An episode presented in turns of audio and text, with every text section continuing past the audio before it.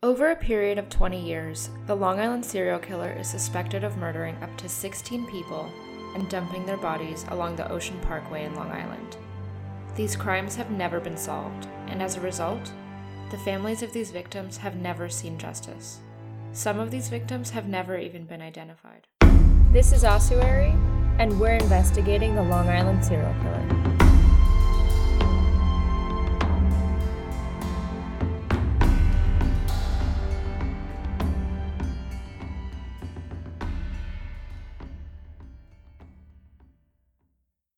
Hello. Hi. everyone. Welcome to our mini-sode. And this is actually a mini-sode. It's not an hour-long mini-sode. Yeah. This is like an actual, actual mini-sode. We promise this will be quick and easy to listen to. I thought you were going to say quick and painless, It which might also maybe. also be painless. I don't know. Yeah, I guess this minisode is going to cover some evidence that was released by the Suffolk County Police Department earlier this year. Um, and we've mentioned it before in an episode, but I think we would be remiss to not sort of dig a little bit deeper and give you a bit more information and sort of pose some questions that we've been thinking about. On January 16th in 2020, the Suffolk County Police Department and Commissioner Geraldine Hart held a press conference sort of showing that they had this quote unquote new evidence.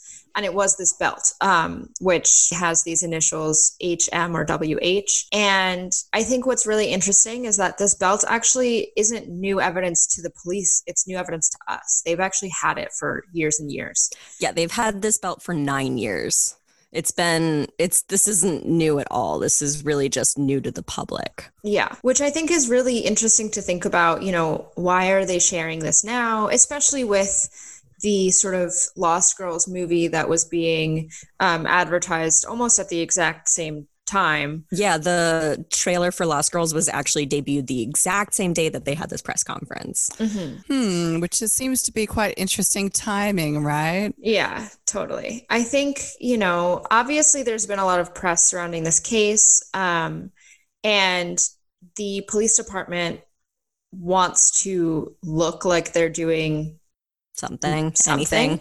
Um, this also coincided with the launch of their website, gilgonews.com, which was really a place for an, like an amalgamation of all of the case information, as well as a, a place if you want to or have any tips, you can submit it there. But I think that, you know, something to think about is they've had this for a long time. They chose not to share that evidence. And I'm not sure what they really thought would come from showing us pictures of the belt. We've just been given such limited information. It's like they're just giving us a breadcrumb, but they're Yeah. refusing to give us the rest. I think that it could be looked at two ways. I think that maybe the way that the police would argue is that they're releasing it around the same time as all of the um, publicity for Netflix, because in Netflix putting forth all the information about this movie, it could kind of get like mixed in with the actual case. And therefore they could say, like, okay, well, like now would be the time because it would just get bolstered by this trailer done by Netflix, which is watched by millions of people.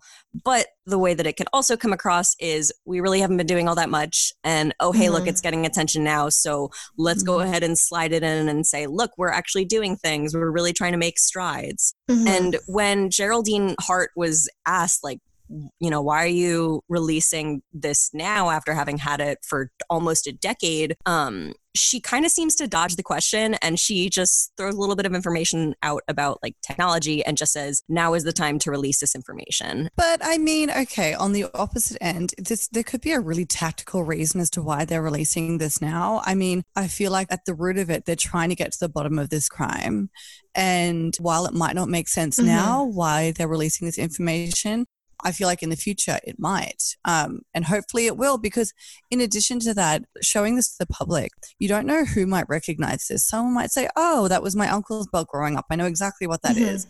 And this could lead to, you know, new leads on the case and it could possibly lead it to being solved. Like no clue is a too small a clue. Exactly. Everything is everything is a link in a chain and you never know if you're going to be the one to provide that one that connects everything. One thing that I will say is I do know that, um, you know, around the time that they released this new evidence, they also started hinting at the fact that they're going to be using genetic genealogy to try and get some new leads. And that is really the first time, you know, in January was the first time that I heard that they were going to do this. And I think that was in regards to Valerie Mack's identification. So it could make sense that they're actually releasing this information because it's something they can release. You know, it's something that they know isn't going to implicate anyone in a way that will jeopardize the investigation.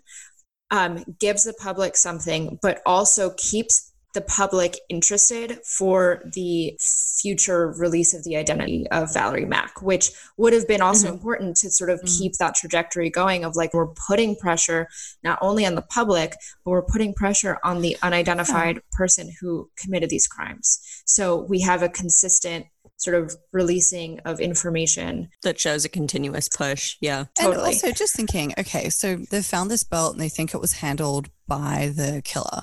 Yeah. Who the fuck just mm-hmm. leaves a belt behind? I mean, do you think that it's possible? I mean, A, it sounds like he took his belt off. So when they were having consensual sex, or possibly it was a sexual assault that occurred. Mm-hmm. Or do you think that mm-hmm. maybe this was used in the killing of some of these women? So we know that um, manual strangulation was the way that a lot of the victims were killed. But is mm-hmm. there a possibility mm-hmm. that some were using um, actually a belt in order to strangle the victims? I think that that is a really good point. Um, you know, we don't know the state of the bodies when they were found, but it's my assumption that they were largely skeletal mm-hmm. um, and therefore didn't have any flesh present, which means that actually it would be really difficult to determine whether this was ligature or manual strangulation because ligature strangulation is largely determined by marks on the neck. Um, you know, you get like an abrasion pattern from rope or something like a, a very thick bruising around the neck from a belt or or something a bit thicker. So it would leave that like continuous um does that marking. mark into the muscle at all too? Or like or is it just skin deep? Even if there was indentation or markings deeper than the skin it still wouldn't be present because if you know if these are skeletal remains even if there are, is cartilage present there and it hasn't deteriorated skin and muscle is one of the first things to go. So you know you wouldn't be able to find it. And that's why it's so difficult for cause of death to be determined from skeletal remains because if there's no flesh present then you can't have a, a, like a holistic understanding of what happened. Right. I mean, I think something that we have to think about with this belt and and how we can sort of use this evidence and the the images of of this evidence as the public um, and as sort of citizen detectives is we have initials or what we assume to be initials. They're letters, so they could be initials of a name or they could be initials of a company or a logo and it's either WH or HM, which is a little bit interesting because you can't really tell exactly which way it's supposed to go. Um, and they're also, I think, very different yeah, looking. It's a very, it's a very unique.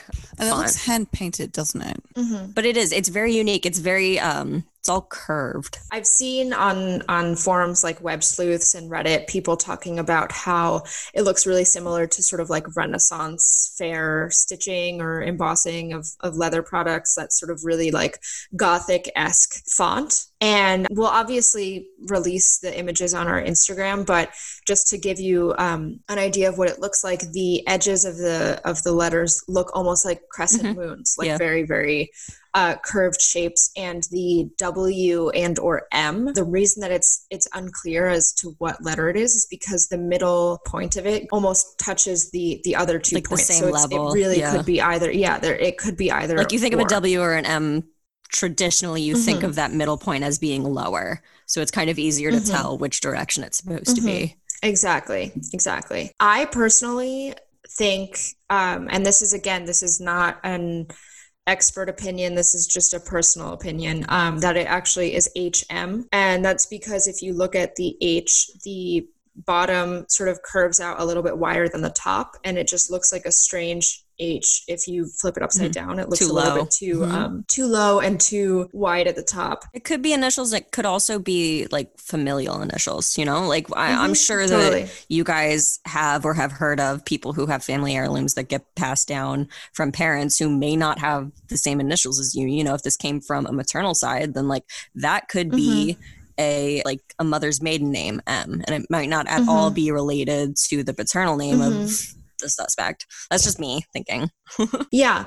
I mean, I think also something to think about is we've talked a lot about this this killer's sort of MO and how he goes about, you know, committing these crimes and we're going to get into his profile and a discussion of larger theories surrounding the case in a later episode.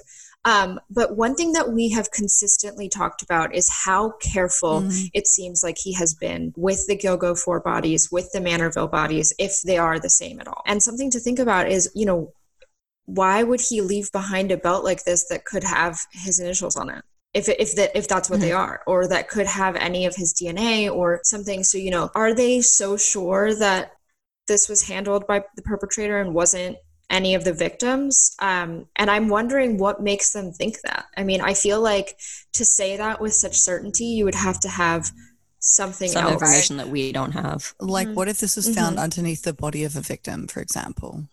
I mean, I don't think, did they even specifically say where it Where was it was found? they just said they believe it was handled by the murderer, but I They, they don't give they don't give the location. Um, Hart said the belt did. This is from a Newsday article. Hart said the belt did not belong to any of the victims and declined to comment on the exact location of where it was discovered. "Quote: We do believe Mhm. the item was handled by the suspect and did not belong to any of the victims." End quote.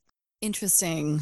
So I have like I feel like it's a perfect quote to kind of encapsulate just from a like citizen detective perspective what this case is like. Um, I've been watching the show Mhm. Dark, as you guys know, and now our listeners know it's the Mhm. best. Go watch it. But there's a quote in there that says, "What we know is a drop. What we don't know is an ocean." Oh, And I feel like it's first of all, it's a great quote, but Yeah. I feel like that's Yeah. especially prescient in relation to this because again Mhm. which is that's you know the kind of like the number one rule of open investigations is like the public can only know so much because if the public knows too much then people who are not actually involved in the case can implicate either themselves or other people Mhm. without good reason Yeah, and legally, it could jeopardize the entire Yeah. case. Unfortunately, um, I mean, very fortunately in many instances, but also unfortunately in some, um, you know, the legality behind someone's arrest is really important in their ability to actually be indicted on a charge, right? Like we, and it seems like you know, in movies and in in all this, you find out who the killer is, and it they don't talk about the fact that like 4% of people in, who are incarcerated or on death row are actually innocent just Mhm. throw that Yeah. statistic out and and also just like how when you know who the suspect is there's still months and months if not years of evidence that needs to be collected so that they can build a case that's strong enough to have a jury say that without any doubt they know this person is guilty. And so you know i think that again that that was a great Thank quote you. Sarah, to bring up like we only know so much and there's only so much that they're willing and that they're able to give us. Obviously you know we have a lot of doubts because there's been a lot of issues with the suffolk county police department um, with moving forward with this case but at least we see that something's happening and what that will be i guess time will tell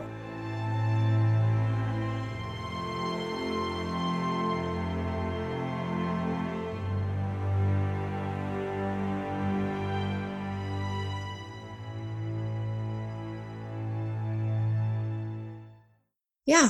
You know we always want to bring you guys the evidence that we know but also sort of pose the questions that we constantly ask ourselves and and sort of think about um, and really think through with you what all of this means and how we can help or how we can sort of rethink this case. Um, and i think that having this dedicated time and space talking about new evidence talking about identified remains talking about the victims lives it's all really important and hopefully at some point it, It leads to closure, something yeah. more productive. Yeah exactly.